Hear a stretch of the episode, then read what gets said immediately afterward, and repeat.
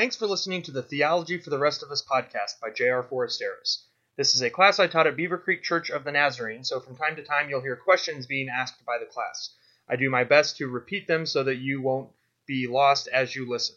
You can find more of my podcasts at my website, jrforasteros.com, and at storyman.us, where I co host with Matt Mikalatos and Clay Morgan. Thanks for listening and enjoy the class.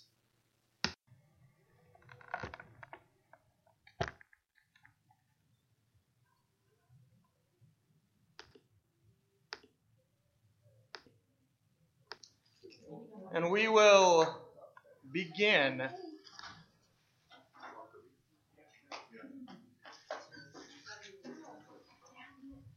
Did you discover any Old Testament scholars in your midst? Anyone boldly proclaim that they are a seven or an eight or a twelve in familiarity with the Old Testament? You didn't, you didn't have negatives. So. no, zero is the lowest you can go. Um, had a few zeros, I'm sure. Uh, yeah, we'll come back to that in a moment. Um, so this is week five of our journey together. We started out in the first week talking more generally about how we do theology in general. We talked about the uh, definition of theology as words about God, and so the idea that everyone in our culture uh, talks about God. Everyone's having spiritual conversations. Uh, I don't know, I don't know how many of you have gotten to go see the film Gravity uh, that just came out. It's phenomenal, but there's a really fascinating moment in it where the lead character is pretty sure she's going to die, which if you've seen the trailer is basically the whole movie. Um, but she she starts talking about wanting to pray but not knowing how because no one's ever taught her how to pray. And uh, it's just it's a really again yeah I was I was you know being in this class with you guys and then watching this film I was just struck yet again uh, how there is another yet another film that's out that's you know getting a lot of conversation in our culture and has some particular things to say about God and about faith and about how we even live faithfully. I mean, anytime you talk about, about prayer, that's what you're talking about. And so this film uh, could not, you know, couldn't go 90 minutes without bringing that up. And so uh, what we wanted to do as a part of this class is not necessarily learn how to be theologians because we're all theologians. We all think about God. We all talk about God. We wanted to learn how to be good theologians.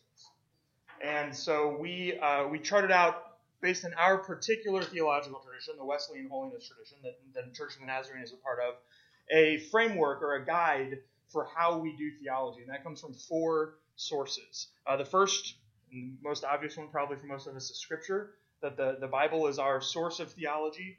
Uh, the second is our experiences. I'm not doing these in order that I have before, but like how we experience God and how we see God working in the world.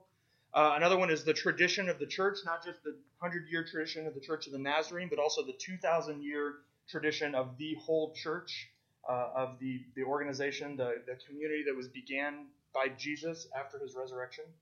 And then finally is uh, reason, our own ability to reason and think and talk and debate and consider, uh, which we're obviously doing a lot of in here. And so we use all four of these working together to help us understand God and to help guide our words about God. Uh, and so that's what we've been doing. We started out with the Trinity, talking about what it means to say that God is three but also one, and how uh, that three in oneness provides us with a safe, if a little bit confusing, way to talk about God. It helps us steer clear of some of the the bad or the unhelpful uh, ways that we are that we talk about God or that we, that we hear people talking about God. One of the most important things that we saw in this doctrine of the Trinity is that that God is most fully God. God is most basically self giving love. And so that's why it's so important that God is a Trinity, because God is a being that can give and receive inside of himself without needing anything outside of himself. And so creation is a byproduct not of God's need or God's um, any any kind of like a codependency or something like that, but it's it's an it's an overflow of God's love and the joy that comes from giving. And so God created. Then we the, the third week we talked specifically about creation and our role in it. And we saw that God created a world in which to live with us. Uh, we saw that the the way that the ancient people understood creation was that creation as a cosmic temple, and that the last thing you do when you build a temple in the ancient world was put an image of the God in it, and that's how you knew the temple was finished. And so, sure enough, in the creation story in Genesis 1, we have the construction of this cosmic temple, which is the whole universe. And the last thing that happens is God puts his image in that temple, which is humanity. And so we saw that there's this strong uh, tradition, this strong uh, rule, for lack of a better word, in the Hebrew religion and what we would today identify as Judaism of not making images, not making idols. That was a very common practice for all of the other religions of that time, but God said, No, I made an image of myself. You don't make images of me. You know, humanity is my image, and, and, and humanity belongs in this good creation with me. And so God's original plan was a, a world in which God and humanity could live together and work together. And humanity was invited into this sort of uh, beautiful divine partnership with God, where uh, we were meant to imitate God and do you know do the things that God did and live together with God and with each other. And last time we met a couple weeks ago, we talked about how that all went off the rails spectacularly and horribly uh, with sin. Right? We talked about we we spent a lot of time unpacking that story in Genesis three that we call the fall of these two trees that represented two different ways that God gave us to be like Him. Right? One was eternal life and one was sort of the ability to be your own, to kind of make the world in your own way and chart your own course in the world, to sort of set the rules that everyone has to live by, uh, to be a, you know, a God of your own little world. And God gave us a free choice to do that, but invited us in very strong language to choose life. God desi- God's will for us, God's desire for us, was that we would eat of the tree of life and live with God in the garden forever.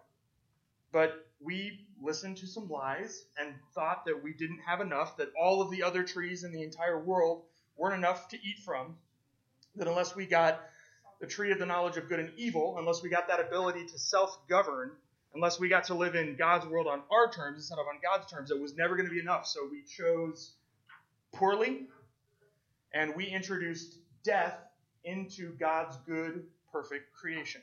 And we spent a lot of time last week talking about the aftermath of all of that.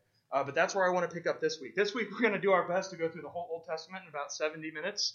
Uh, so, woo! Uh, no, um, there's a fantastic scholar down at Asbury Theological Seminary down in Wilmore, Kentucky. It's only about three hours away, named Sandra Richter. She has a, a phenomenal book about the Old Testament called The Epic of Eden.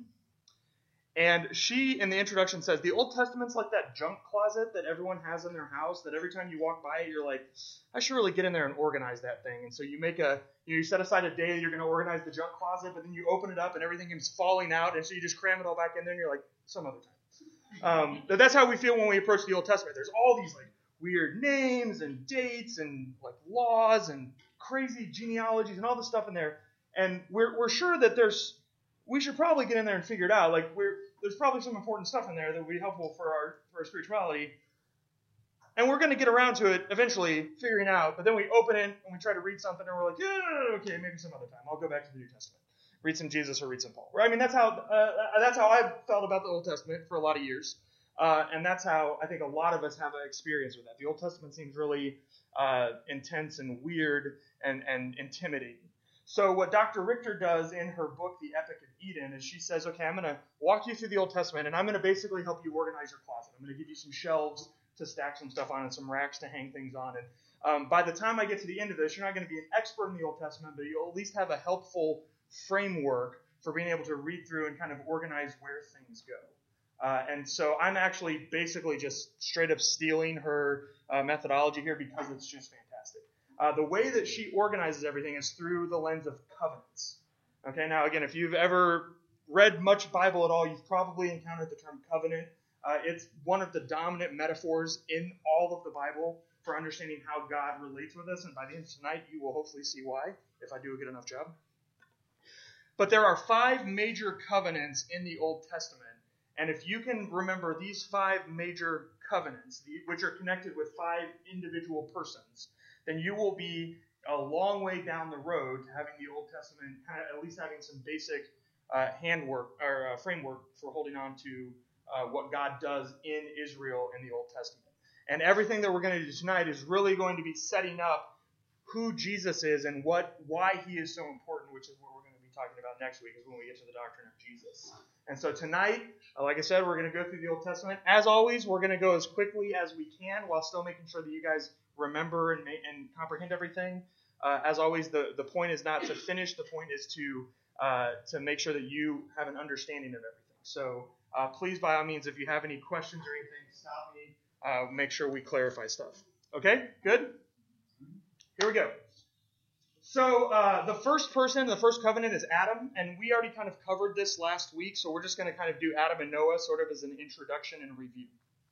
Uh, Adam was Adam, Adam and Eve. They were the they're the original image of God. Uh, you can think of them as a, as a model or a prototype of humanity, right? And the only problem with model or prototype is today when we think of a model or a prototype, we think of something that's not quite ready yet. Like you build a prototype and you're going to test it and stuff, and then you're going to fix it. Except that Adam was the like they were they were so I don't know, whatever you call the first model, the first one off the line. I'm, those of you who are in industries where you use this terminology can help me out, but um, that's what they were. They were humanity, right? Humanity 1.0. They were everything. Everything was great about them. They were exactly what God designed them to be. They were in this very good world.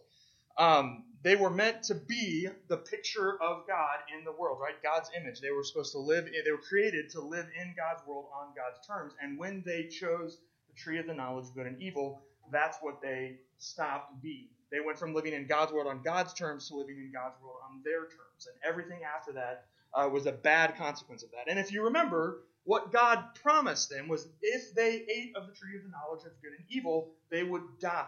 And sure enough, that's what happened.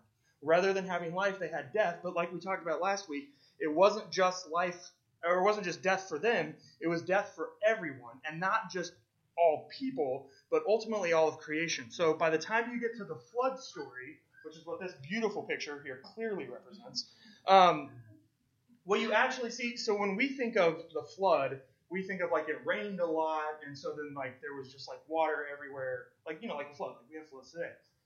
But really, what was happening in Genesis six, seven, and eight, which is where the main, the main Noah and the flood narrative is, is that creation itself was being undone.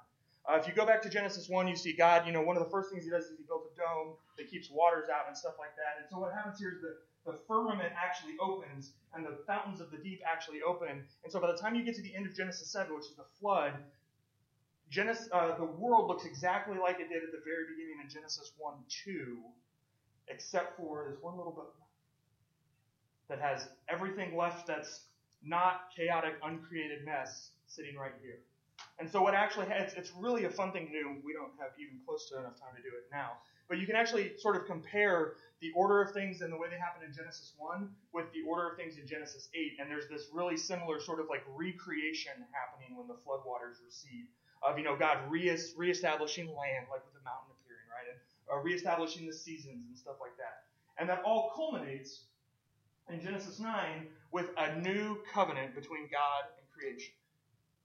Right? And so the covenant's marked by a rainbow, and it's God's promise never again to allow human sin to destroy the world. Right? Never again to, to, to destroy the world with flood. That God, God will preserve and make, essentially what God is promising here, and this is why this sets up the whole rest of the scriptures. God is essentially promising that human sin will never again um, undo creation. That God will continue to be present in creation and working in creation despite the presence of human sin. He even said, he admits, right? Right? He, in, in there, God says, it says he looks at the, he says the human heart is evil and everything it wants to do is sinful. So I know, like he's, he's like, I know this. We're not, we're not, um, you know, we're not being blind here. We're not pretending things are rosy when they're not. He's like, I understand that sin is a continuing reality, but it's not going to destroy the world. Does that make sense? It says, it says he makes it with every creature. Not just humans, but all the animals and stuff too. That there's this covenant between God and humanity. And the rainbow is the symbol of that. That every time it rains and then there's a rainbow in the sky, this is God remembering this covenant, remembering that that no matter how sinful we get, we are not left to our own devices. Make sense? That's the first. That's that's the the Adam, the original covenant with Adam, right, where we'd be God's image bearers in the world, and then the covenant with Noah and with creation here, that God is not going to abandon human sin. Or yeah, yeah. That's the we are we are meant to be God's images in the world, right? Yeah.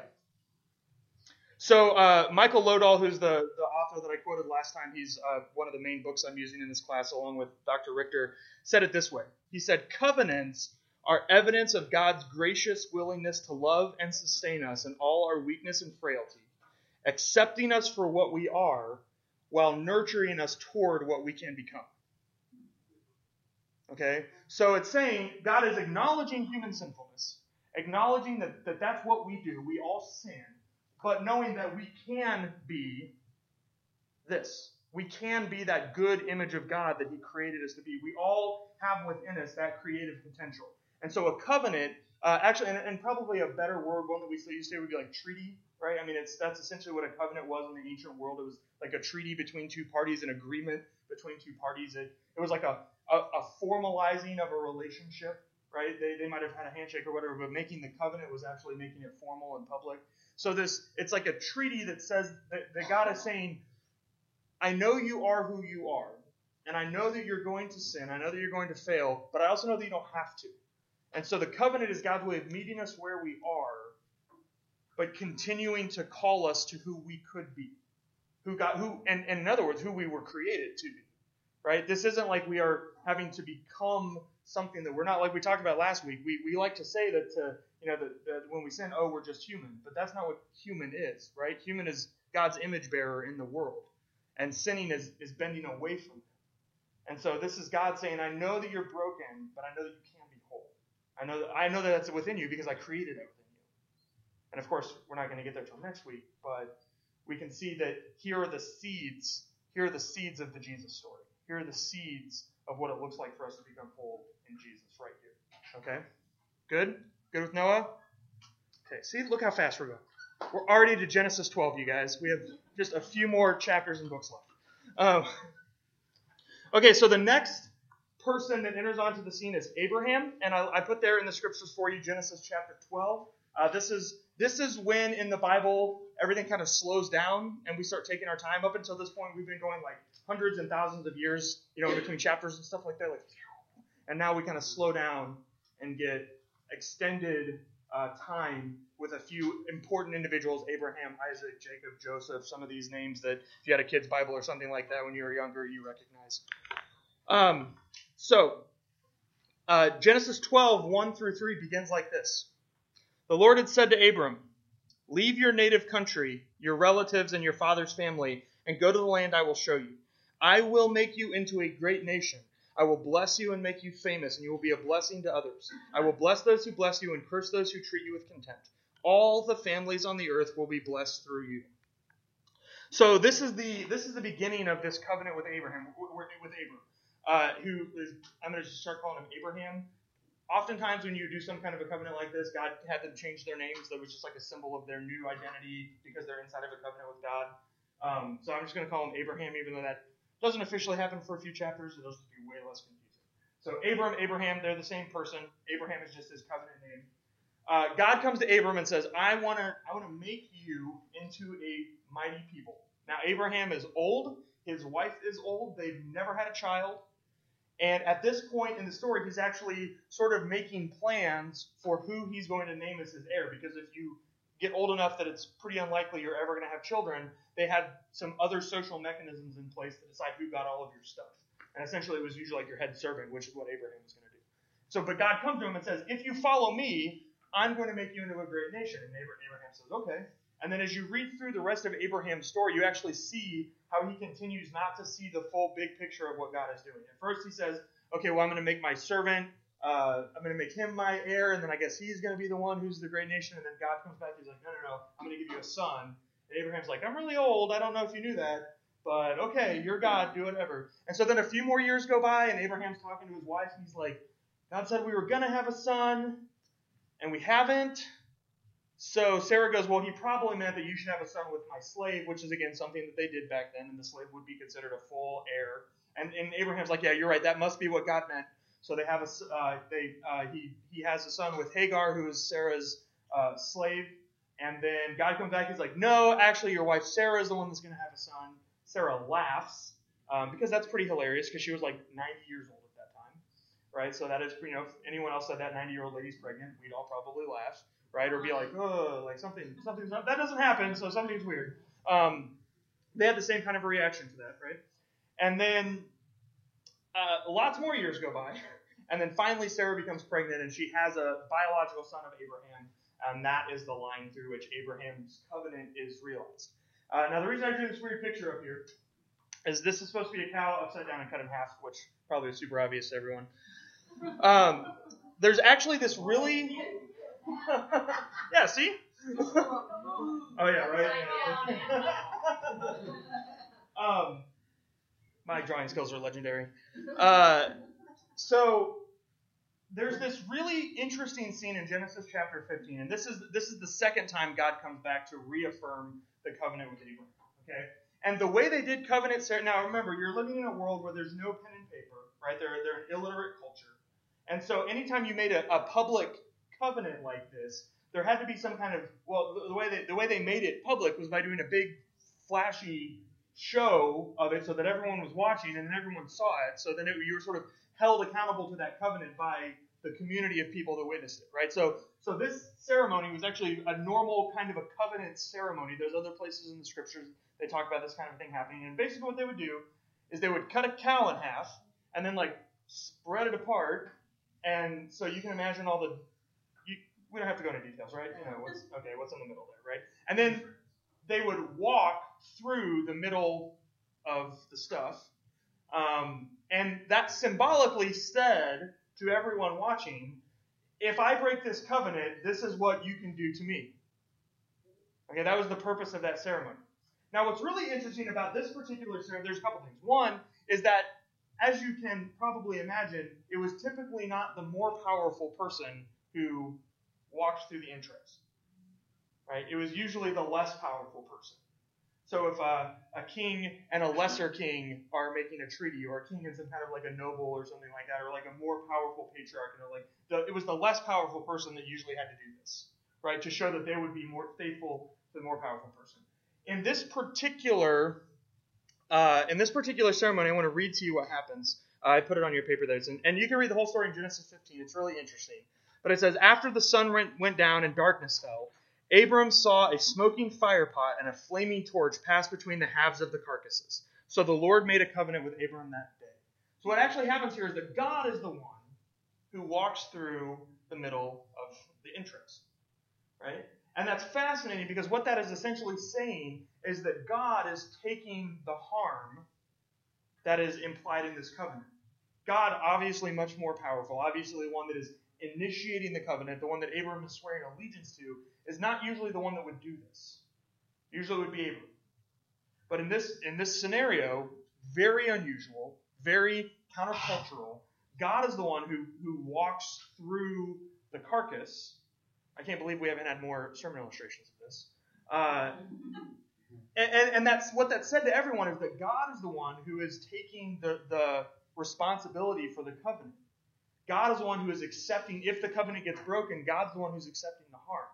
Uh, and again, it doesn't it doesn't take a lot to see how Jesus fits into this. Did they physically see him walk through? Well, no, that's the uh, the torch and the torch and the bowl is how that's implied there. Well, so, kind of moved between. Yeah, they floated through, I guess. Uh, was that before or after he? Didn't Abraham go into a deep sleep? Yeah, uh, yeah. It says here, Abram saw him. He said it saw. saw it, while he was in this sleep thing, or was? Could have. Like he's hallucinating, or dreaming, or yeah. What was the covenant again? What this covenant is that God, if, if Abraham follows God, if basically if Abraham says you're, you're the God I'm going to worship and follow, then then God will make Abraham's descendants into a nation that will bless the whole world.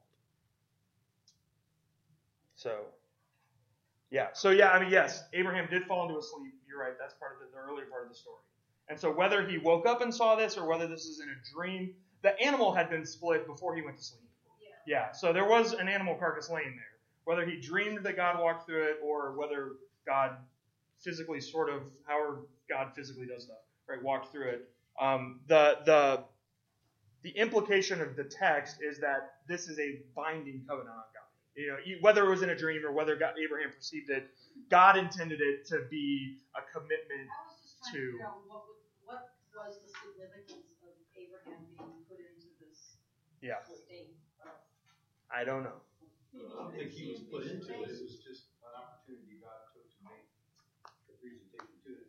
That was just whatever state he's in. Um, You know, it'd be interesting to go back and compare the language. It wouldn't surprise me if the deep sleep is the same kind of deep sleep Adam was put in when the woman was fashioned out of his side. I mean, throughout the Bible, there's, Yeah. you know, Jacob. Yeah. He was like Mhm. his dream and the ladder and the whole. I mean, Yeah. It seems. This seems like a fascinating series, Patty. It might show up sometime. No, sir, I mean, I'm that, that I didn't mean that snarkily. Like that's a, it's an interesting thing that yeah, what happens when people in the scriptures enter into these deep sleeps and how their what their encounters with God look like. Seems to be some kind of encounter. Yeah, yeah, absolutely. So- Another thing it does though is it takes Abraham out of the equation. In other words, if he was trying to fool everybody into, uh, he set something up that looked like the thing passed through the, but if he's in a sleep and he's been out of it and everybody knows he's been out of it, and then all of a sudden this stuff happens, you, you can't say, well, you just set something up, there was wires or something. He's been snoozing in the tent the whole time. Yeah, yeah, Something up to make us believe God's on your side or whatever, but if, if he's down and he's out yeah. cold, See, I never even thought. I was not ever picturing other people there. I didn't either. Oh yeah, this is gonna be this is gonna be a public thing when they split. Yeah. Yeah. Uh, see, so the thing is, so the, the statement was that she wouldn't even have pictured other people there. Um, Abraham being a patriarch, and at this point we know he's relatively wealthy, he probably had a retinue of, we're talking 70, 80 servants, slaves, uh, fieldsmen. Like, I mean, we're just lots and lots and lots of people. And he would have always been in the middle of the camp as the patriarch. I mean, that, that would have been as much for protection as anything else. So, someone as powerful and reputable as Abraham is never going to go off by himself, unprotected, undefended. So, an, an ancient reader reading this text would have assumed, uh, it, sort of like, uh, trying to think of a good, a, a good modern day analogy. I guess it would sort of be, uh, I can't think of a good one. I was going to say like in your living room, except in our living rooms, we can be in our living rooms alone, right? This would have been, I mean, it would have been if you're in a campsite with 80 people camping around you, and it's the fire pit in the middle of the camp. I mean, that's that's where this was all happening. And and uh, the the earlier part of the ceremony happened during the evening normal, you know, celebration time that everyone would have shared. So yeah, go ahead. Is this before or after Lot separated? Don't hold me to this. I think it's before. Uh, the Sodom and Gomorrah story. Yeah, the Sodom and Gomorrah story isn't until uh, Genesis 18. This is Genesis 15, but Lot does separate a, some good. I'd have to go look at that. Someone can look at it if you. You'd be one of the witnesses to Sure. Yeah. I mean, and again, there's the the implication is there's lots of witnesses. There's lots of people that would see this that that would see this covenant between Abraham and God. So. Okay. Good with Abraham. So again, we have the covenant with Adam that we're going to be God's images in the world. We have the covenant with Noah that God will not abandon creation no matter what. And then we have the covenant with uh, Abraham here that Abraham's descendants will be a nation that blesses the whole world. Okay? Now let's go to Moses where it gets real interesting. Okay, so if you fast forward through your biblical history, Abraham does in fact have lots of descendants. They wind up in Egypt because of a famine. They stay in Egypt because it was sort of like the most happening place in the entire world at that time. And uh, several hundred years later, they are enslaved, and there are even more of them. Uh, and so uh, God raises up a person named Moses who is going to free the Israelites from slavery. Uh, you have probably seen this movie, you've probably heard these stories. There's 10 plagues, there's the crossing of the Red Sea, there's tons and tons and tons of stuff going on. And it all culminates with them at Mount Sinai. So Mount Sinai is a mountain in the desert between Egypt and the Holy Land. And at this particular point, uh, God has instructed Moses to bring the people there to camp around the base of the mountain. Uh, if you you can Google image search it, uh, it's not a it's not a it's not like a, a Everest or something like that. It's not even an Ozark mountain. It's pretty small. Uh, so uh, it, it, you know, camping a, a, whole you know several thousand people camping around the base of it would would not be out of the question. Uh, and then God tells Moses, okay, we're going to make this covenant. So here's what I want you to tell the people. And, and I think I put this for you in your notes. Yeah. God says to the nation of Israel, to all of Abraham's descendants, if you will obey me and keep my covenant, keep my treaty, you will be my own special treasure from among all the peoples on earth. For all of the earth belongs to me, and you will be my kingdom of priests, my holy nation. And then he says, This is the message you must give to the people of Israel. So Moses takes that, he says, Here's here's the deal God wants to strike. Here's the treaty God wants to make. If you will be his people, if you will follow the terms of his treaty, then you will be his special people. You'll be his kingdom of priests. And the people say, Yeah, we want to do that. So then the next day, God actually speaks to the whole. So this uh, this whole giant firestorm. That's where I hear the lightning. That's as close I get. This clouds and fire and all this stuff descend on the top of the mountain. Okay, so they know that the presence of God is on top of Mount Sinai, and then God speaks verbally to the entire nation of Israel for the first and last time in human history. And he gives them what we now call the Ten Commandments. Okay, which are essentially the terms of the covenant. Right? They're the terms of the treaty. God says, okay, you said you would be my people. This is what it looks like to be my people. Right? Don't have any other gods. Don't make idols.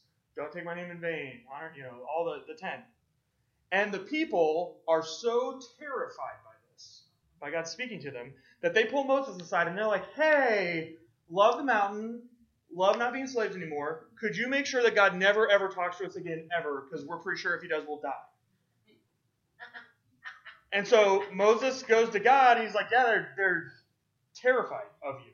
They don't ever want to hear you speak again. And God goes, okay, we'll do it their way. And so from that point forward, God only speaks through Moses. And obviously through different prophets and stuff like that, right? But God never again speaks to all of the people directly because they're scared, because they're scared of him. And again, I just want to point out, we're going to come back to this at the end, but that is, again, that's the same thing we saw with Noah's covenant, is God meeting them where they are.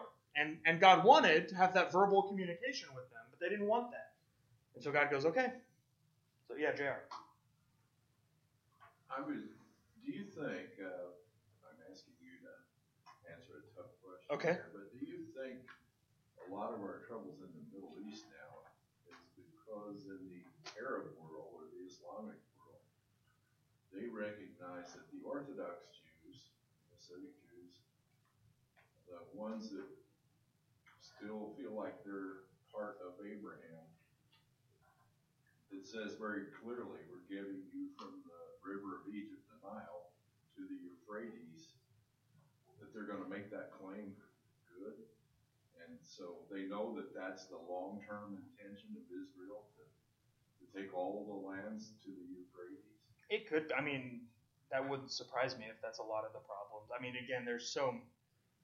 Is that part of it? Probably, sure. I mean, there's so many, so many things that go into the, the conflict between Muslims and Jews over there. But this is what the Orthodox Jews. Oh yeah, they and and you see that even in, in the the nation of Israel's policy, like land expansion policies today. You know, they see how they're treating the Palestinians and the kind of lands they're taking from the Palestinians and stuff. But yeah, I mean, I'm certainly probably some of the at least the Egyptian Muslims or some of the Iraqi Muslims are nervous about that, right? The people that would be in, in the way of all of that.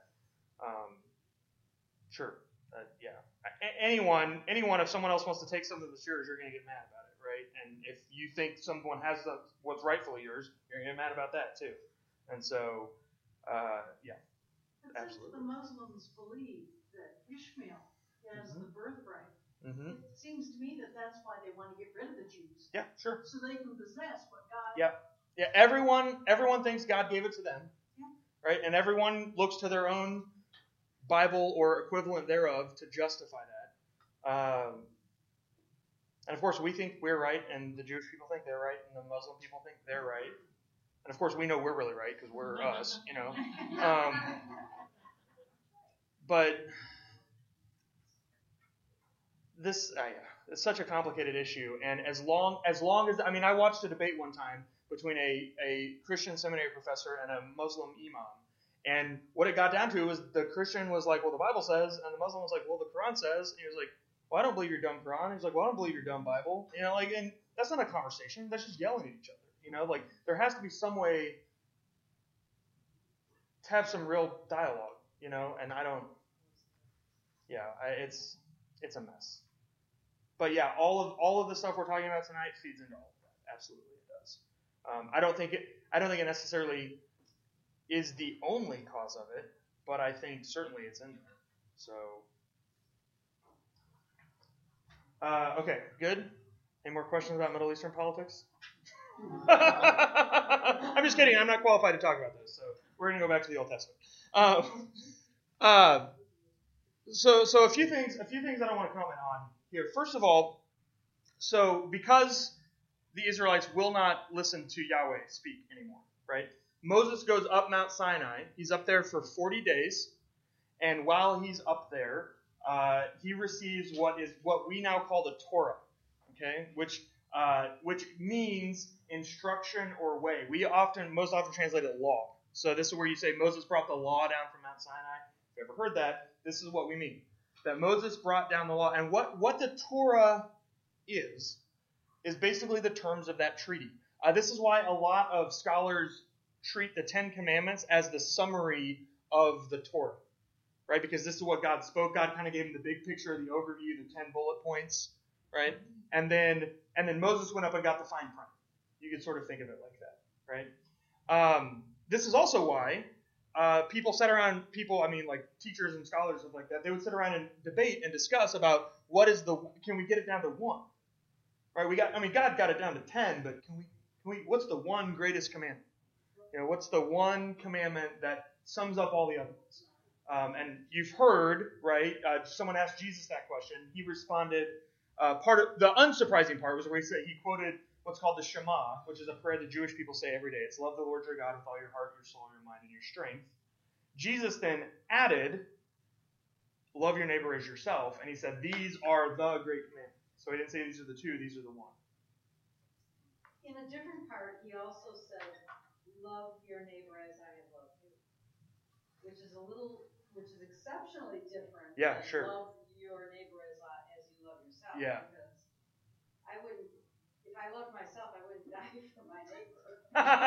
sure, And he sure, did. yeah, sure, So yeah, I think, I, you know, I always try and remember the love of your neighbor as I have loved you. yeah. If we're gonna be. Yeah, sure, absolutely.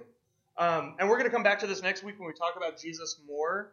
But again, what I really want you to see here is that all all of what we call the Torah, the law, those first, you know the first five books that we talking like, especially like Exodus and Leviticus and Numbers and Deuteronomy and all those. If you've ever tried to read the Bible through in a year, the places where you get stuck and you're like, what is all of this? Right? Those are what they they would consider those sort of summed up by the Ten Commandments. And what they what they understood the law to be was the terms of the treaty right? When God said, Do you want to live as my people in my world? And they said, Yes. He said, This is what it looks like. Beth. Why in the world would it take 40 days to get 10 commandments? No, no, it wasn't the Ten Commandments. It was the, because remember, God spoke those. It was everything else. So it was a whole five books. Yeah. Well, yeah. Again, probably more like the, the law part of it, right? The Leviticus. That's what Yeah. they, in the New Testament referred to as the Mosaic Law. Right, yes, very much so. Yeah. So you're talking about basically everything in Exodus past this chapter 20, um, all of Leviticus, a good part of Numbers, and and all of what we would call Deuteronomy. Yeah. And that's what I wasn't Yeah. understanding when you were saying. Right. Yeah. So um, But didn't he come down with the tablets? yeah, he's well. Oh. That yeah, Charlton Heston came down with the tablets. Uh-huh. No, he does. Yes, no, that's right. That's right. Um, he comes down with he comes down with tablets written on them. And so here's what happened. So- So again, put yourself in the Israelites. You know, you're you're sitting here. There's fire on the top of a mountain. God spoke, and you were so terrified you thought you were going to die. Moses is like, "Hey guys, I'm going to go up there. I'll be right back." He walks up into the clouds and the fire, and then he just doesn't come back for 40 days. And you have to wonder, yeah, seriously, seriously, at what point do you start going like, uh, so is there a contingency plan if Moses was, you know, like burned alive? Because how would they know, right? God said, if anyone else comes up here, I'm going to kill you. So, is like, how do we know? How can we tell? How, and so they convince Moses' brother Aaron. They're like, hey, we're in a tight spot. Moses isn't coming back. He's not answering his cell phone. Could you build us a golden calf? Which they had just been told not to do, right? Commandment number two: don't build any images. And so they convince Aaron to do it. He builds the golden calf. God and Moses are on top of the mountain. God is like, Moses, do you know what they're doing? And he's like, I don't know, camping. And God goes, No, they're building idols. I'm going to kill them all. I'm going to start out. You're going to be my new Abraham, right? Your descendants, mighty nation. You know the, you know the, you know the bit. And Moses is like, Don't, don't do that, God. Like, don't you remember how you love them? And so God agrees to spare them. Moses comes down. When he sees it with his own eyes, he breaks the tablets, right? And then addresses the idol situation, goes back up, gets new tablets. Um, yeah, so that's all, Yeah. So all of those Leviticus and all that stuff were on tablets? apparently. That went into the Ark of the Covenant? Yes. I thought I was gonna say, say, yeah. What's that? I always thought it was, they passed all that down orally until, Well, he brought something down on tablets, and it would sure be a waste to just put the Ten Commandments on there because they'd already told him all that. So we don't know what was exactly on the tablets. Um, if it was maybe like the major headings or something like that of the law, I don't. We don't know. But he brought tablets, broke them, had to go back up and get some more. Those tablets, as Beth mentioned, go into the Ark of the Covenant, which we're getting to in a moment. Um, but sorry. no, it's okay. It's okay. It's okay. It's great. Um, the important part here is that what they get at Sinai is the the terms. I keep going back to that. The terms of the covenant, right? The terms of the treaty. And so I want to zoom out for a second and get kind of really big picture to look at exactly what's going on here. Now remember that the original plan was for God to have a picture of himself, an image of himself in creation. Right? That was the plan. What we're getting on Sinai, almost over rotated there. What we're getting on Sinai is God's movement towards restoring that. Because what God has told them they're going to be is a kingdom of priests in the world. And a priest is a person who represents God to the people and the people to God. Right? They're like a they're like a mediator or a uh, well, a mediator is probably the best term, right? And so what God is giving them is how to live as His image in the world, right? And what's really cool, maybe a, a different word could be frustrating, about the Torah is it's all what we would call case law, right? There's very little broad, sweeping theological claims. Like the Ten Commandments are about as good, you know, just don't murder people, right? Don't steal stuff, don't lie, keep the Sabbath day. Like those are kind of broad, sweeping, like it's they apply pretty much everywhere all the time. Everything else is very specific to this particular tribal nomadic culture right? And if you read through, you you get that sense, and that's why that's why for us reading the law, reading the Torah can be so frustrating because we don't live in this culture. So it's like if a neighbor has an ox and he the ox slips in a hole on your neighbor's property uh, or on your property, this is what should be done. But if the ox slips in a hole on their property, but it's your ox, but it used to be there, you know, and it's just like all this, and you're like, how who who cares? And how is this supposed to be scripture? How is this supposed to you know form me?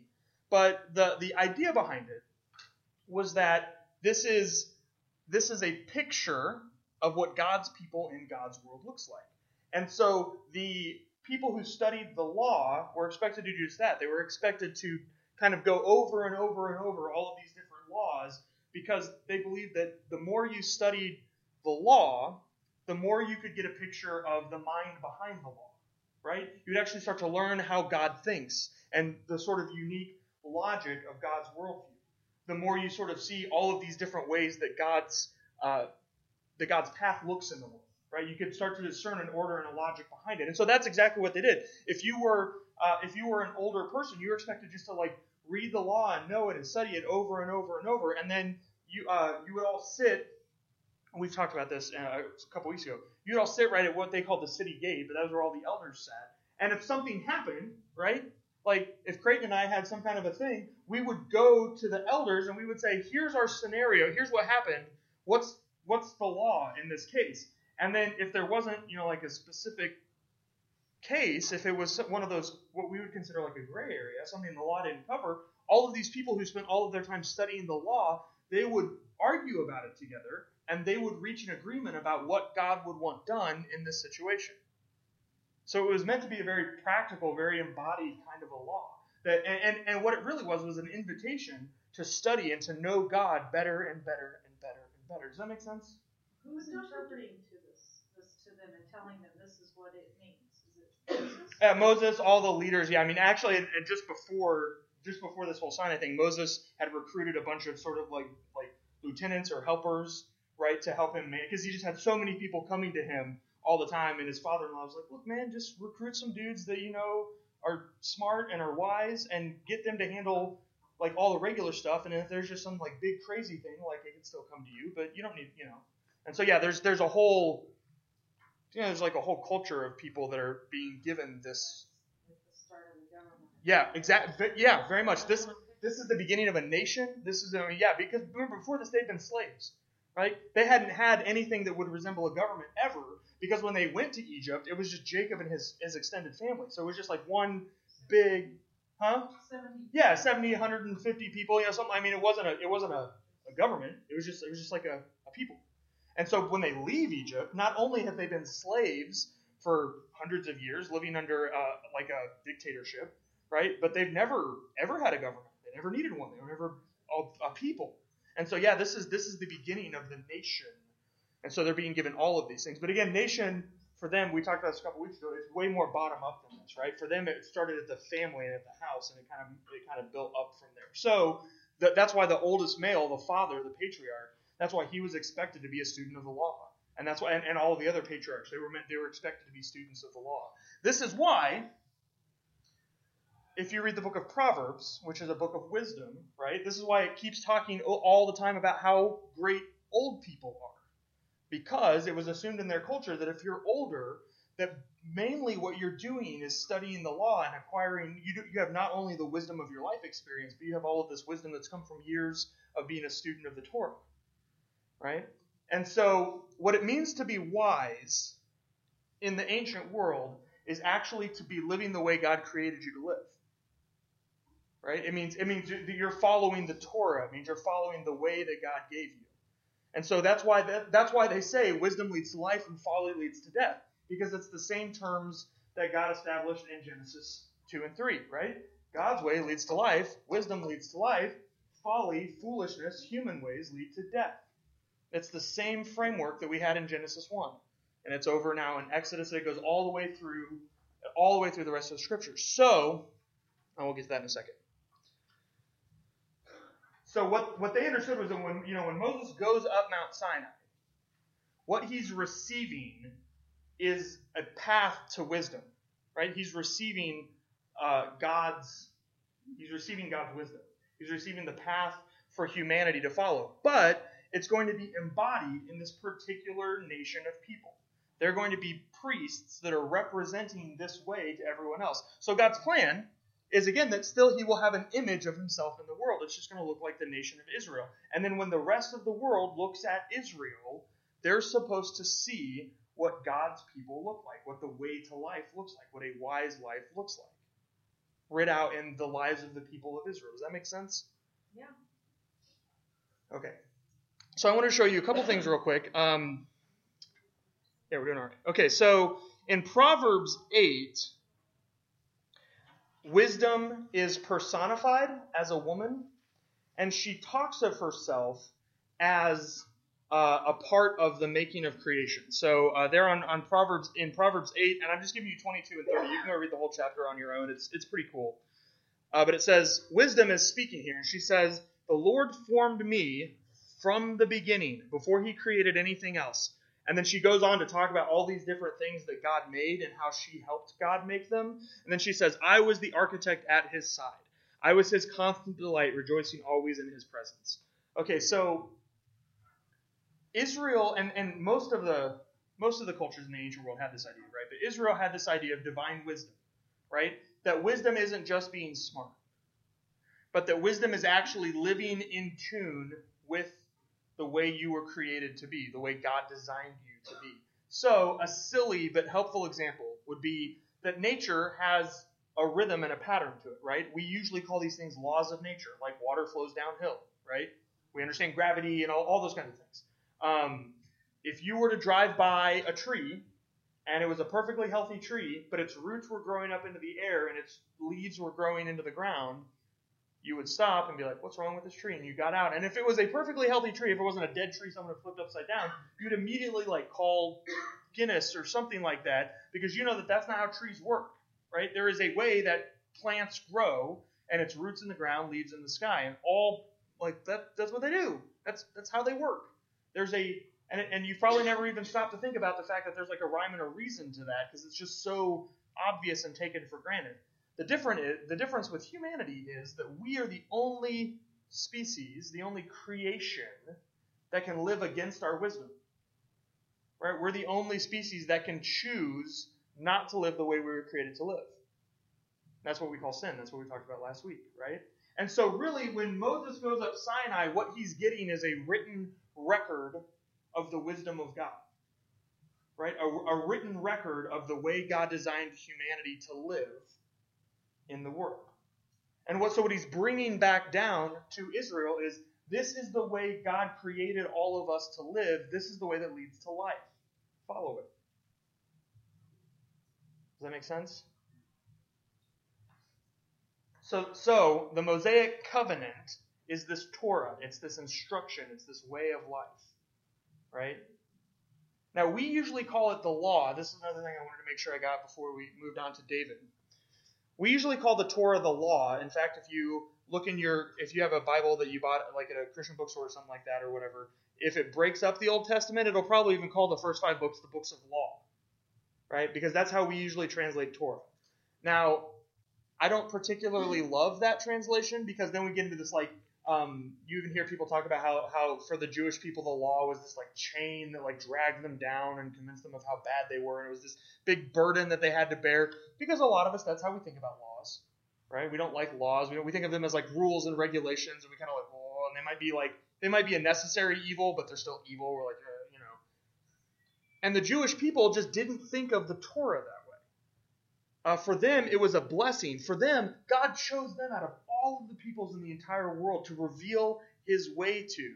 And so for them, it was a profound privilege to bear this image of God into the world. It was a profound privilege for them to aspire to keeping God's law, God's Torah, God's way. And the way we know that is because some aspiring poet in the Old Testament wrote a ginormous love poem to the Torah. And we call it Psalm 119. It is the longest chapter in the Bible. Again, if you've ever been reading through the Bible, you've groaned when you got to Psalm 119 because you knew it was coming. Right? And all Psalm 119 is is one long love song about how much this person loves what we call the law and how much they consider it a privilege and a blessing. And so I just wanted to read a little bit of Psalm 119 for you you get a flavor of it. This, the poet says, I praise you, O Lord. Teach me your decrees. I have recited aloud all the regulations you have given us. What weird enthusiasm for that, right? Uh, I have rejoiced in your laws as much as in riches.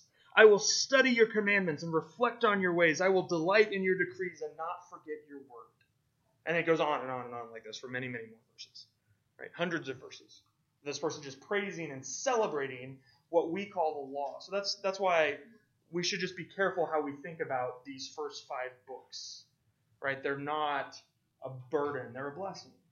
And in fact, Jesus himself says, we'll talk about this next week, right? He says, I did not come to abolish the Torah, I came to fulfill it. And not one little bit of it will be set aside. So, I have a question. yeah. Has it ever crossed your mind that when God says, you know, he that like comes first will be last, and he is last will come first? The Jewish people weren't they like the smallest Absolutely. group of people? Yeah. uh. I mean, they were a group of slaves, right? And there, and then he so he used Yeah. them in that way. Yeah. Where he put them first. Yeah, that's a consist. So Angie's asking this this idea that Jesus says the first will be last and the last will be first, and is is this a pattern that we see in the scriptures? And absolutely it is. Uh, God actually throughout Genesis consistently chooses younger sons instead of older sons. He's constantly using the weak to uh, shame the powerful. But yeah, all all through this. Jesus himself, right? That that that salvation, that rescue would come through crucifixion is foolish. You know that that's the sh- that's a shameful, terrible way to die. And the idea that your rescuer, your champion, would be tortured to death is silly, except it's not in God's economy. Right? So absolutely, yeah, that's that's very much and you see that here. Israel started out as slaves, and then God makes them into a mighty nation. And God does it, not Israel themselves, right? And that's that's clear also, yeah, very much very good. Yeah.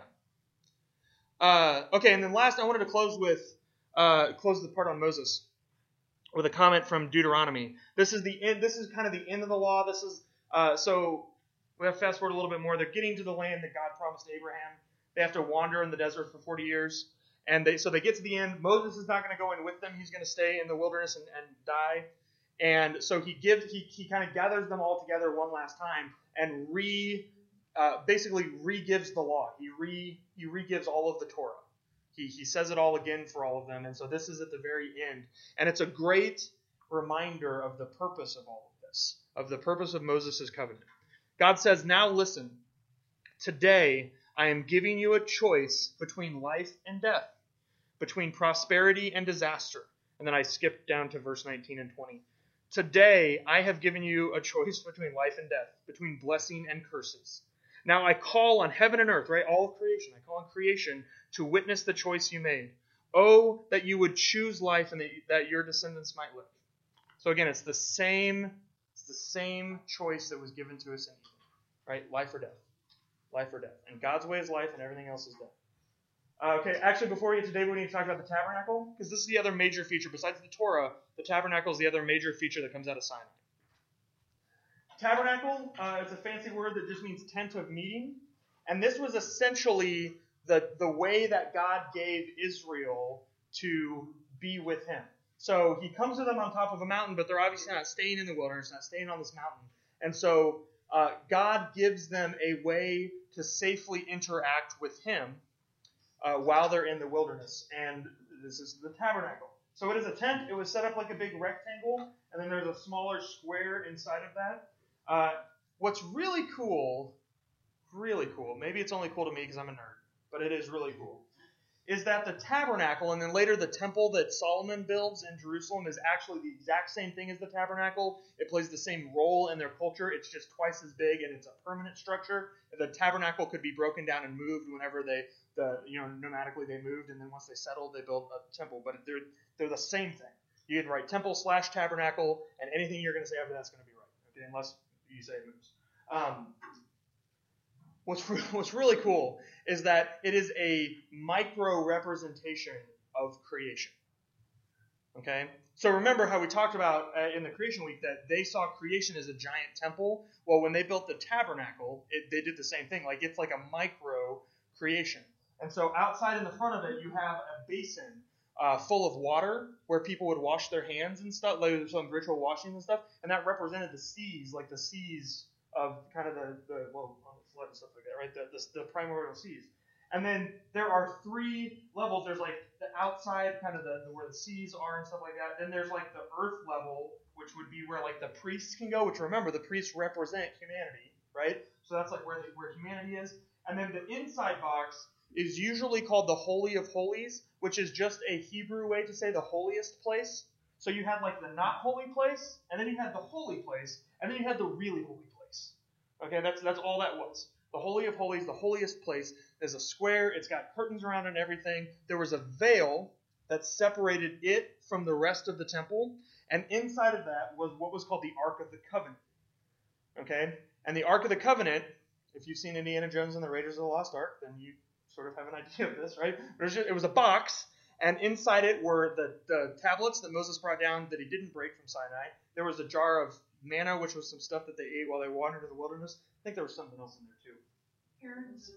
Oh, okay, the staff. There we go. Thank you. So the staff that they used when they were in Egypt to do miracles and stuff. And then on top, the the the ark was covered and had this top on it. Uh, and then there were these two things called cherubim. And they're not cute little babies, probably. We actually don't really know what they look like, but I'm pretty sure they weren't cute little babies. Um, and they had wings. They were some kind of angelic figure. Uh, and the wings were pointed at each other. There's like one on either side of the lid that pointed at each other. And when everything was set up and ready to go, the physical presence of God would descend either as a flame or as a cloud, depending on if it was day or night. And it would sit on top of the Ark of the Covenant between those wings. And so the top of the Ark of the Covenant became known as the mercy seat. right? Because that's where God that that was actually where the physical presence of God on earth would dwell with His people, and it was so it was in that was that's why this was called the holiest place, right? And that's why it had to be kept separate because our sinfulness makes God's holiness deadly, right? Um, and there there are stories in the Old Testament, really unfortunate. Like one of the ones that always bothered me when I was a kid was there was a time when they were transporting the Ark of the Covenant somewhere, it's just on a wagon, and it hits a pothole, and the ark starts to fall off, and so some well-meaning dude reaches out and catches it and keeps it from falling, and he's struck dead. And I was, I was like, man, God's like a big jerk. Like the guy was just trying to help, and then he's smiting him dead. But that's not how the ancient Israelites understood it. For them, what they understood very clearly was that God's holiness is so potent for sinful, for unclean people, that if we contact it, it will kill us. And that's exactly why the tabernacle had so many, what you could think of as like layers of security. Actually, like the uh, the image of an airlock, right? That the tabernacle was like this this kind of safe way to mediate between the unclean world and the holy God. Um, if you know any, I'm a big space nerd. You know anything about space? Like you can't just open a door on a spaceship because everyone will die. You have to have an airlock that you can like kind of mediate between the vacuum of space and the pressurized air-filled compartments of the spaceship. And, and the tabernacle and the temple really functioned in a lot the same way. They protected us and helped us to have a relationship with God, helped us to be able to engage with God in a safe way, safe for us. Right? Obviously, it didn't hurt God either way. I mean, it was sad probably when people died. Um, but he wasn't in danger of anything. So if someone was completely pure and had no sin, if they touched it, they would have been okay. Probably. Yeah. Well, and actually, what we see, so there was there was a there was a ceremony that we probably don't have time for called the Day of Atonement, and there was one priest, the high priest, who one day a year was his job to go into the holy of holies, the holiest place, and basically clean the Ark of the Covenant with blood, a sacrificed blood, because that was like symbolically washing the sin away and making sure that it stayed pure for God, right? So that God could continue to dwell there with His people. And they would actually there's there's are there are uh, we're not totally sure if this is true or not, but there are uh, there are legend legends probably not the right word, but there are uh, speculations that they would either tie a rope around his leg or that he would wear bells on his rope, maybe both, so that just in case they didn't get the ceremony quite right and he died while he was in there, they would know, and then they could, you know, pull him back out. Um, so, yes, yeah, Beth. Um, just, you said that the whole thing was re- representation of creation. Yeah, so you have the three levels. Uh, if you read, what is the holiest, holiest place? like heaven, like heaven where God dwells, right?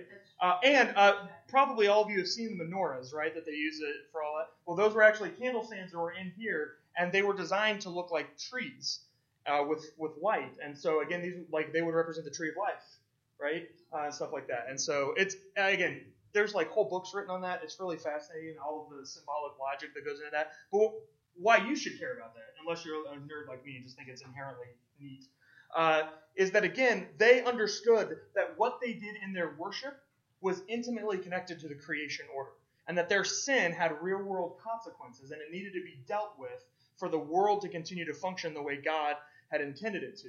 And so the same kind of partnership that God extended to the man and woman in Eden, this idea that they're to join in with God and co cultivating the world and, and to be God's image bearers that have dominion, that was extended into the way they worshiped in the tabernacle and later in the temple. That this was all like like that was all part of the same world for them. There wasn't some kind of disconnect between who Adam and Eve were and who they are.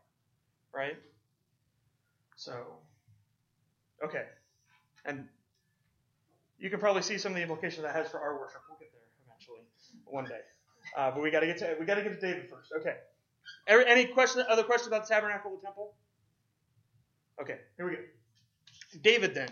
Uh, the last covenant that we're, is really important for us to talk about is the covenant that God made with David. So uh, we get to a point in Israel's history. They've settled in the land that God promised them. They've conquered all of the other peoples there and driven them out. And they exist as sort of a loose confederation of tribes. So Jacob had 12 sons, and each of those sons becomes the head of one of the tribes. Okay? And so then when they settle later, each of the tribes is given a part of the Holy Land, a part of the land that God promised to Abraham, as their space. And so if you are a fan of American government, think back to before we had the Constitution, when we had the Articles of Confederation, which were much, there was a much, there's practically no federal government at all. It was just all, like, again, the states were sovereign, and, you know, if Georgia got invaded by Florida, Virginia could be like, eh, I'm good. Like, no, don't care. You know, or they could choose to help, but that was all, it was all up to the individual states. Um, that's sort of what the tribal governments were like. They were loosely connected, um, but we have lots of stories from the book of Judges where one tribe would be invaded and the other tribes are just kind of like, yeah, we're good, we're not invaded, so whatever. Um, and that went on for several hundred years until there came a point when the people decided they wanted a king. And they specifically say, the story's in 1 Samuel, they specifically say that they want a king because they want to be just like all of the other nations around them. Right? At this point, they don't have it. And God even tells Samuel, God, it's, I mean, you can you can tell God's feelings are hurt. God's like, but they have me. And Samuel's like, yeah, they say that's not good enough. They want a king. And God's like, but they have me. And Samuel's like, look, I'm just don't kill the messenger. I'm just telling you what they're saying. And God's like, all right, tell them that a king is a terrible idea, but if they want one, they can have one. And God says, okay, and Samuel says, okay, make it a king. And so um, we're going to come back to that in a minute. But they get a guy named Saul. Saul's an okay king. Uh, he's not a great king, and he ends up losing the monarchy, and a guy named David receives it. God, God anoints David as the new king of Israel, and because of David's faithfulness to God, God makes a covenant with David that David will always have an heir on the throne of Israel. Okay, that, that David's house will always be uh, on the, throne. Okay? Now, what this sets up, there's a couple things it sets up. First of all, remember that in their culture, everything starts from the father and works out. So the, the father, the patriarch, is the most important person that you owe allegiance to, that you owe loyalty to. Then is your family, then is your clan, and then is your tribe, and then is your kingdom. And, and the further out you go, sort of the less the less obligation you have, right? Um, they understood their kingdom to basically be one big family, and the, the king was the father, and the kingdom was the house. That's what we just said, the house of David, right? And so the king was actually, and this is where it gets really interesting, the king was actually sort of a, a representation of God to the people. The king's part of the king's job was to rule and rule the way God would have the king to rule. And there was kind of an understanding that if you were a bad king, God would take your throne away. That's what happened with Saul, right? And if you were a good king, God would bless your kingdom. Now, there was one other institution, I think we're going to make it tonight. There was one other institution that rose up sort of as a response to the kings, to the monarchy, and that was the prophets. Okay, we have a lot of books in the Old Testament from prophets. And what a prophet, the prophets, uh, you'll actually hear a lot of scholars call them a counter institution. Okay? Because here's the problem. When, a, when you put a king on a throne, you're actually putting a fallible, limited, finite human being in a place of representation of God, who is not fallible, who is not finite, who is infinite. Right? That person is always going to fail. That person is going to rule in ways that are not just. Maybe not all the time, but at least sometimes because they're not perfect, right? And so the prophets, God, God anoints prophets to rise up, and their job is basically to keep the kings in check. That's why they're called a counter institution, right? So what you see happening over and over and over in the books of the prophets is you see God coming to a prophet and saying, "Go say this to the king," or "Go say this to the people." And what that means is that the people or the king are living or ruling in a way that is not God's way, and the prophet is coming to call them back. So a great example of this is after David has an affair with a married woman and then has her husband killed so that he can marry her because he got her pregnant, right? Not his, probably his worst moment in, in the scriptures, right? But he covers it all up and he thinks everything's going to be fine, right? He's got it handled. God, uh, God comes to his prophet, a guy named Nathan, and says, "Hey, you need to go you need to go tell David that he's wrong and needs to repent. And so Nathan comes to David and actually has to confront him and tell him what you have done is displeasing to God and you need to repent and hear the consequences. And, and he does that, and David does repent and, and pays the consequences, right? Uh, now, there's another story where David goes to Nathan and he's like, "Hey, prophet, uh, I had this great idea. I want to build God a temple. I want to build God a permanent. No, no more of this tabernacle business, right? We're going to build a permanent place." And Nathan goes, "Yeah, that's a great idea, man. Good job. Go for it." And so he kind of gets like the rubber stamp, right? God, yeah, God's with us. Then that night, God comes to Nathan. He's like, "Actually, David can't build my temple. I want his son to do it." And Dave, Nathan has to go back to David and say, "Hey, remember when I told you that God said this was okay? I should have checked first. It's not okay." Right? And so and, and so you can just see this interplay of monarchical power and prophet power, right? And of course, when you get wicked enough kings, they don't listen to the prophets, right? And there, there's some bad stuff that goes on. Um, but but that was the role of the prophets, and it was a, it was a role that was necessary because the people demanded that they have a representative of God, right? That they said we want we want a king just like everyone else. We want someone who can represent God's will to us. Um, give us a king. Okay. Any questions about David? About the covenant with David? I want to do one more thing at the end of all of this. Okay, good. We have plenty of time for it. Uh, what I think is fascinating as we move through the Old Testament, as we move through these covenants. Now, remember, we, we mentioned at the beginning that covenants are God's treaty with us. They're a way of formalizing a relationship with us. And it's always God meeting us where we are, but calling us to what we could be. Right? Meeting us where we are, but calling us to what we could be. So, in the beginning, we hid in the garden, right? In that first covenant. When it got to Noah, God acknowledged every inclination of our heart is sinful. When God came to Abraham and Sarah and said, You're going to have a child in your old age, they laughed at him. At Sinai, God spoke to us, and we said, No, we'd rather someone else talk to God for us. That's too much. And then when it came to kingship, we wanted someone else to be the person that represented God because we didn't think that we could. And so as you move through the scriptures, you see over and over and over again how God comes to us and wants us to be what he knows we could be. And we keep falling back and saying, eh. We sound like we're the Three Stooges or something. Well, that's a nice way to say it. Yeah. So, so I wanted to leave you with some questions, and, and actually, I'd, I'd really like you to sort of take them with you this week. I left them printed on the bottom of your paper. Um, because this, this is, I think, what's really scary about a relationship with God. You know, will you hide from God or will you be known? It's scarier to be known. That's why we hide. Will you believe God or will you laugh? You say that's not possible. Will you listen to God or will you let someone else speak for him? Like a, you know, like a pastor. And will you be an image of God, a picture of God, or would you rather have a stand in?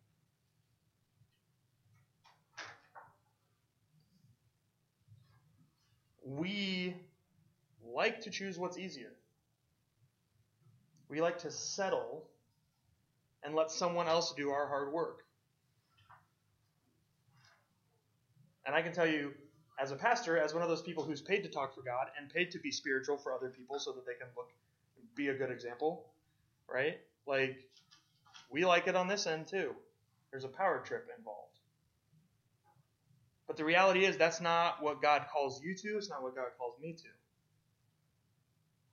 And God knows that we can be better than we think we can be because God created us. God knows our potential. And so the question, the question always is, will we will we be who God thinks we can be or will we settle for who we think we can be? Will we allow God to define us or will we define ourselves or let other humans define us?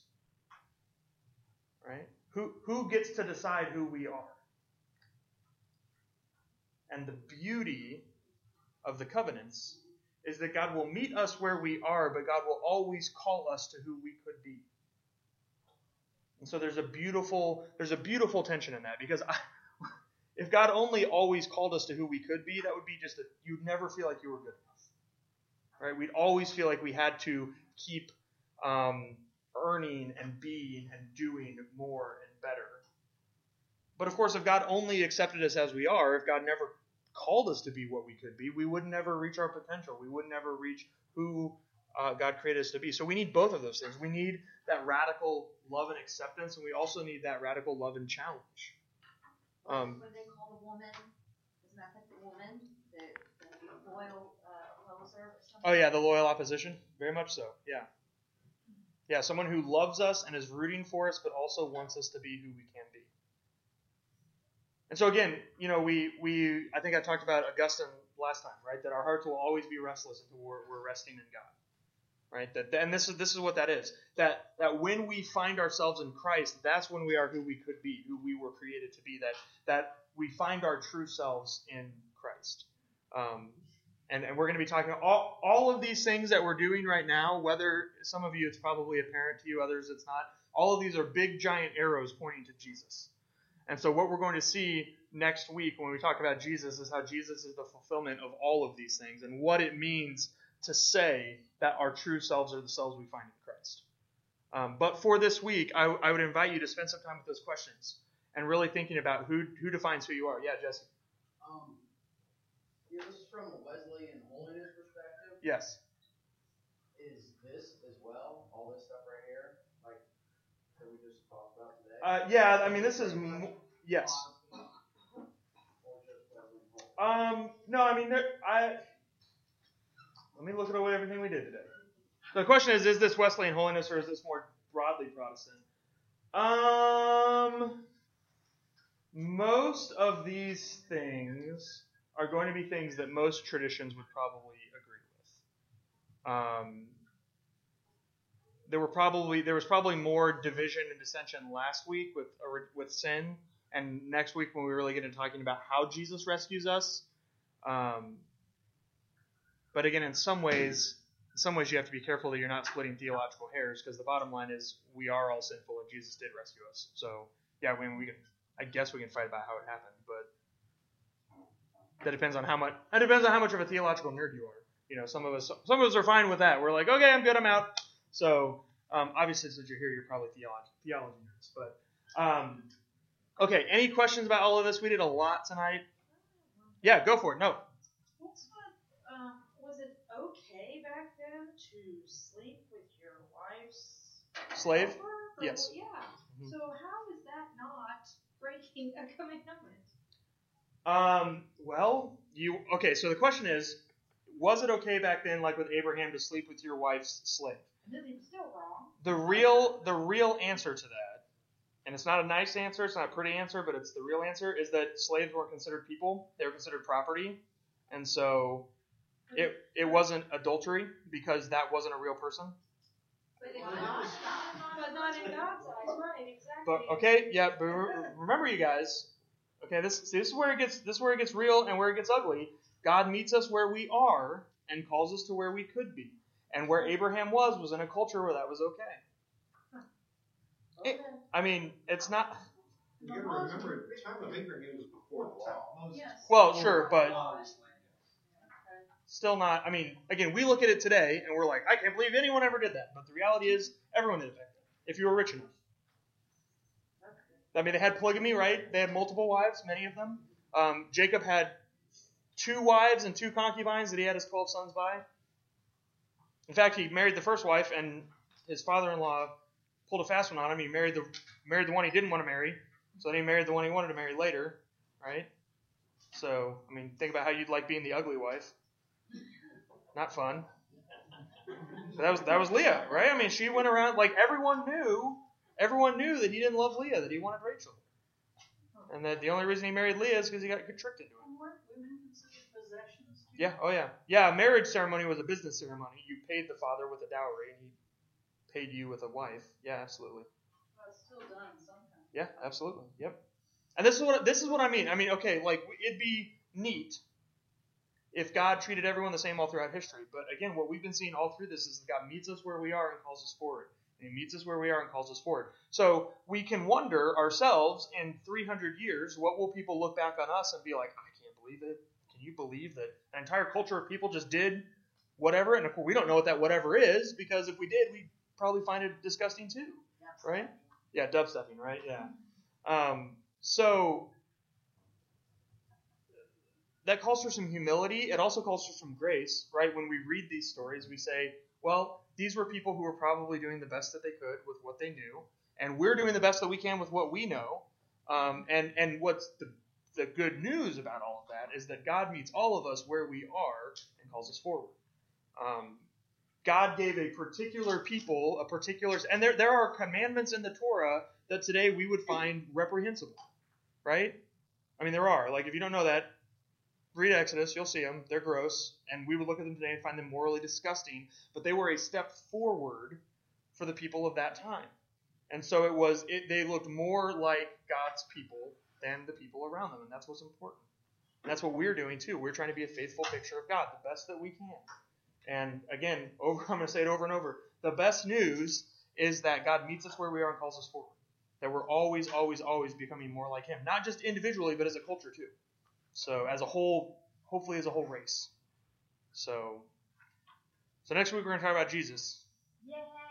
Yeah. If Adam was humanity 1.0, Jesus is humanity 2.0. Okay, and so we're going to see how all of this, how all of this comes together, and it's going to be super fun. It's probably going to be, might be the best week. I know I said that about Trinity, but Jesus might be the best week. So, any last closing thoughts, questions, any of that? I want to pray for us, otherwise we can go. Okay. Well, you know, you guys know I'll be sticking around, so if you have anything else, come chat me up. Let's pray. God, we're thankful for these treaties, these covenants that you've made with us. Uh, we're thankful that no matter where we are, you meet us there and then call us forward. Uh, we're thankful that despite our frailties and limitations, you love us and uh, you believe the best in us because you created the best in us. Thank you for not giving up on us. Thank you for continuing to invite us into life even when we choose death. Uh, we love you a lot, and we thank you for the story of your interaction uh, with our great, great, great, great, great, great ancestors, uh, the nation of Israel.